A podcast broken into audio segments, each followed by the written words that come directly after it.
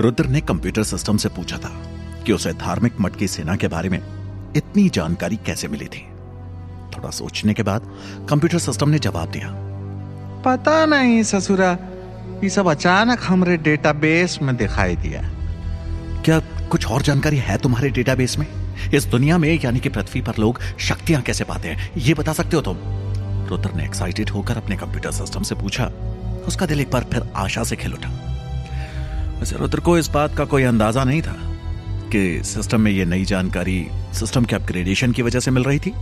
या कोई वायरस है जो सिस्टम में घुसाया था? रुद्र को शक्तियों के बारे में पूरी जानकारी चाहिए थी। उसे मीनाक्षी वाला बंधन मंत्र सीखना था, क्योंकि उसे लगता था यही एक तरीका था जिससे वो इस सिचुएशन से बचकर ज़िंदा बाहर निकल सकता था। तोहार लिखी बेकार स्पीच के अलावा ना, डेटाबेस में सिर्फ़ यही एक जानकारी था। धार्मिक मठ के बारे में। सिस्टम ने रुद्र को जवाब दिया। लेकिन यह सुनकर रुद्र बहुत चढ़ गया। ये मत भूलो कि हम दोनों यहाँ एक ही नाव पर सवार हैं। अगर मैं बंधन मंत्र नहीं सीख पाया तो हम दोनों एक साथ मीनाक्षी के हाथों मारे जाएँगे। लेकिन कंप्यूटर सिस्टम एक बार फिर खामोश हो गया। रुद्र ने मुड़कर मीनाक्षी को देखा। उसे देखकर रुद्र को लगा कि कुछ तो गड़बड़ है। मीनाक्षी बहुत डरी डरी लग रही थी। रुद्र को लगा कि राजपूत सेना को गए। इतना वक्त हो गया था। लेकिन मीनाक्षी अभी भी वहीं उसके साथ पेड़ पर थी।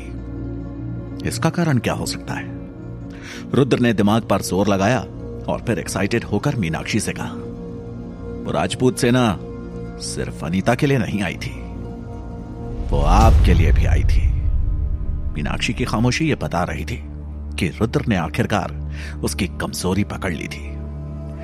तभी मीनाक्षी ने रुद्र की तरफ़ देखा और बेरुखी से कहा ज़्यादा बड़बड़ करने वाले ज़्यादा लंबा नहीं जीते राठौड़ जी। कई बार उनकी ज़ुबान उनकी मौत का कारण बन जाती है। रुद्र को यह तो नहीं पता था कि ज़्यादा बोलने से वो मरेगा या बचेगा।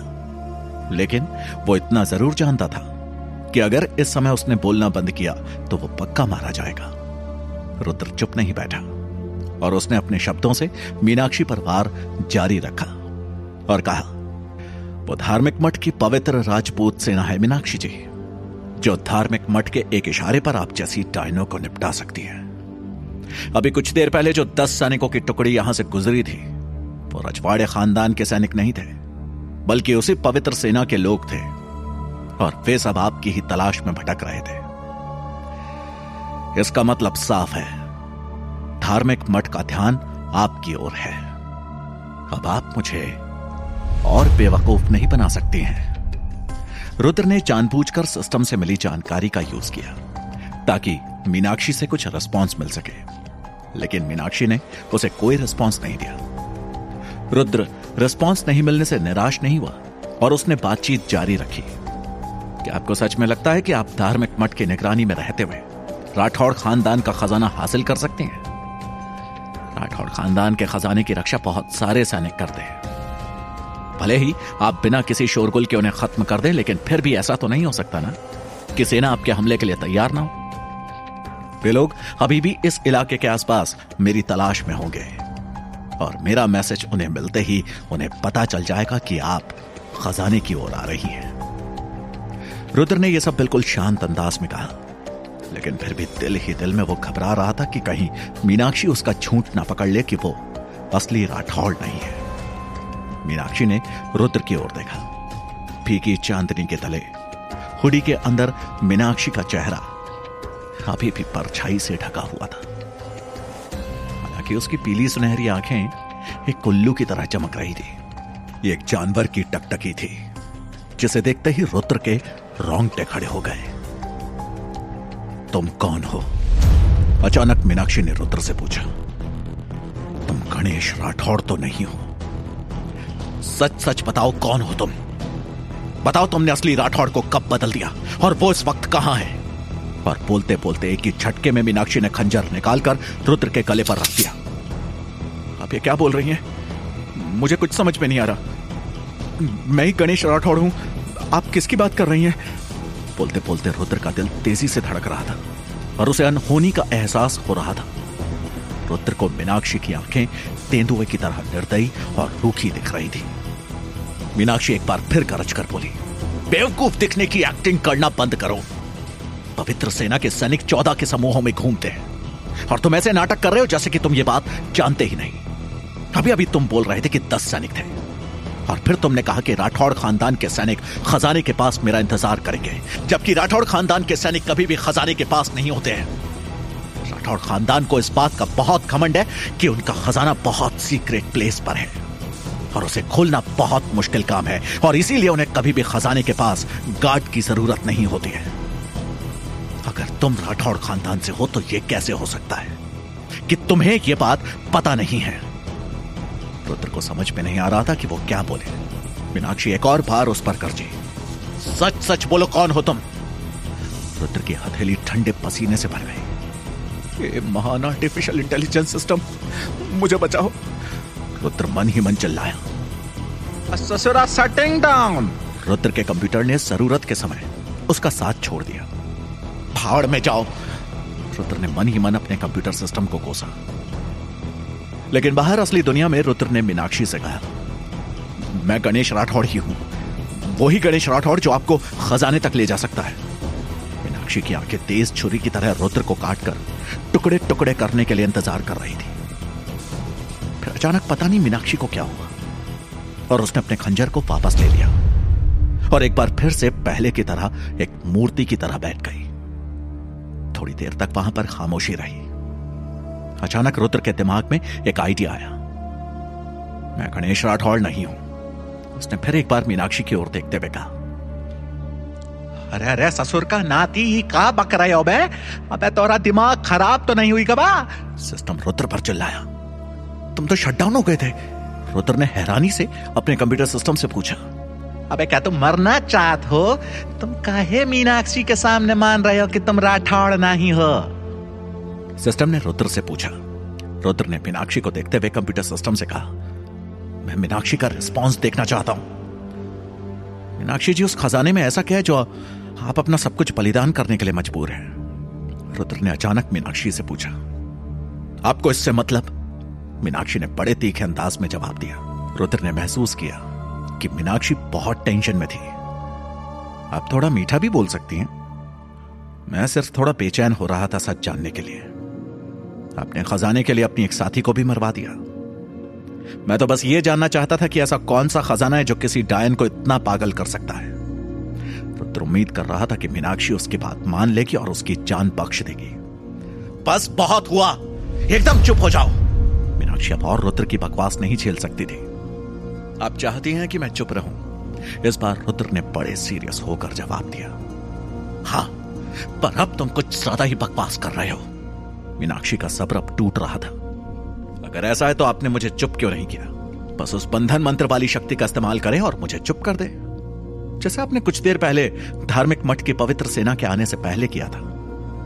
आप अभी भी मुझे उसकी शक्ति से चुप करा सकती हैं। या फिर ऐसा तो नहीं है कि आप अपनी शक्ति इस्तेमाल करने से डर रही हैं। रुद्र के मुँह से यह शब्द सुनकर मीनाक्षी जैसे बर्फ़ सी जम गई।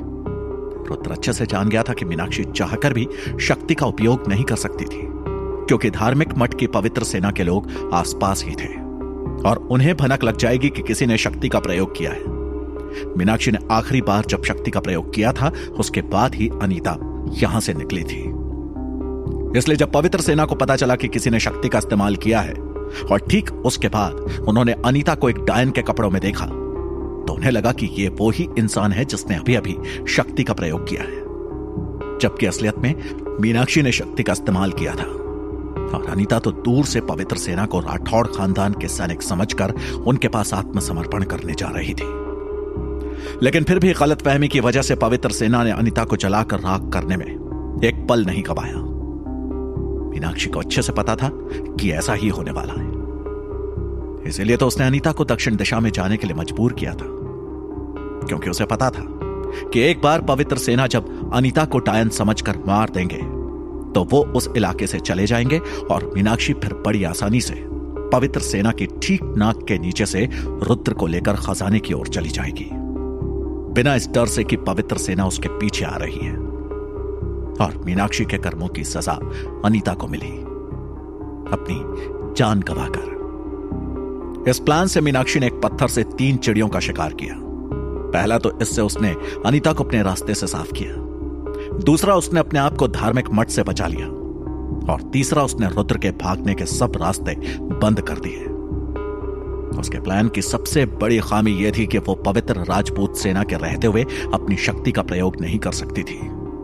वो बार बार सिर्फ़ रुद्र को चुप रहने के लिए ही कह सकती थी, क्योंकि वो अपनी शक्ति का इस्तेमाल करके उसे बाँध नहीं सकती थी। तुमने सही पहचाना। मैं पवित्र राजपूत सेना के रहते अपनी शक्ति का इस्तेमाल नहीं कर सकती थी, क्योंकि वो मेरी शक्ति का पता लगाकर मुझ तक पहुँच सकते थे। सच कहूँ तो अगर मैंने खास तरीके से हमारे ट्रैक को पीछे से मिटाया नहीं होता तो वो धार्मिक मठ वाले कुत्ते की तरह सूंघते हुए मुझ तक पहुँच सकते थे। मीनाक्षी ने रुद्र को समझते हुए कहा, माना कि तुम सही हो, लेकिन तुम अब इस जानकारी का क्या फ़ायदा उठा सकते हो? तुम्हें क्या लगता है, बिना शक्ति के तुम क्या मुझसे भाग सकते हो? रुद्र अपना सर हिलाते हुए मुस्कुराया और मीनाक्षी से कहा, मैं तो तुमसे भागकर कहीं नहीं जाने वाला हूँ। उल्टा, तुम अब मुझसे दूर भागोगी। मीनाक्षी ने हैरान होकर पूछा, तुम्हारे कहने का मतलब क्या है? रुद्र ने उसकी बात का जवाब नहीं दिया और अपनी आँख बंद की और एक गहरी सांस लेकर मंत्र पढ़ना शुरू किया। यह पानी के गोले वाला मंत्र था। रुद्र की कल्पना के अंदर वो नीला त्रिकोण चिन्ह चमकने लगा। और अगले ही पल बाहर की असली दुनिया में रुद्र के हाथ के ऊपर एक छोटा सा पानी का गोला हवा में प्रकट हो गया। उस गोले का आकार एक छोटे बच्चे की मुट्ठी जितना था। वो इतना कमज़ोर था कि ऐसा लग रहा था कि मानो हाथ लगते ही किसी भी पल टूट कर बिखर जाएगा। उसने समय को रोक दिया। रुद्र के मुस्कुराते हुए चेहरे का रिफ्लेक्शन उस पानी के गोले में साफ़ नज़र आ रहा था। कोई और आपका बलि का बकरा नहीं बन सकता है, मीनाक्षी जी। ये कहते हुए रुद्र ने उस दिशा में देखा, जहाँ से थोड़ी देर पहले धार्मिक मठ के पवित्र राजपूत सैनिक अभी अभी निकले थे। मज़ाक करते हुए उसने मीनाक्षी से कहा, धार्मिक मठ के पवित्र राजपूत अभी कुछ ही देर में मेरी शक्ति को सूंघते हुए यहाँ आएँगे। अब भागने की बारी आपकी है, मीनाक्षी जी। मीनाक्षी हैरान होकर उस छोटे से पानी के गोले को एक टक देख रही थी। मीनाक्षी को कोई अंदाज़ा ही नहीं था कि रुद्र शक्ति का इस्तेमाल भी कर सकता है। उसे पता था कि पवित्र राजपूत सेना के लोग एक बार फिर शक्ति को सूंघते हुए वापस उसके पास लौटेंगे और रुद्र के रहते हुए मीनाक्षी के लिए उनसे दूर भाग पाना बड़ा मुश्किल होगा, क्योंकि रुद्र बहुत कमज़ोर था और उसके साथ साथ मीनाक्षी की चाल भी बड़ी धीमी हो जाएगी। पवित्र सेना से बचने का एक ही तरीका था, मीनाक्षी को रुद्र के बिना भागना होगा। उसके बाद रुद्र सिर्फ़ एक मासूम बंधक होगा, जिसे पवित्र राजपूत सेना उसके परिवार तक वापस छोड़ देंगे। राठौड़ों के पास। वैसे रुद्र को जान से मारना मीनाक्षी के लिए बड़ा ही आसान था। वैसे भी, वो रुद्र की इस हरकत से बड़े गुस्से में थी। लेकिन मीनाक्षी अगर एक रजवाड़े की हत्या का इल्ज़ाम अपने सर पर लेती है तो आगे उसे इसकी भारी कीमत चुकानी पड़ सकती थी। उसके बाद पवित्र सेना के गुस्से से बचना मीनाक्षी के लिए बहुत ही मुश्किल होता। उसके पास यहाँ से बचने का एक ही तरीका था और वो था कि रुद्र को यहीं पर पीछे छोड़ दे।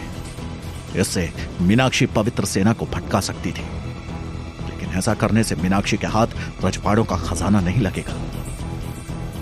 क्या आखिरकार रुद्र ने मीनाक्षी से बचने का रास्ता ढूंढ निकाला था? क्या वो सच में आज़ाद हो पाएगा? जानने के लिए सुनते रहिए पॉकेट एफएम पर एलियन वर्सेस विचेस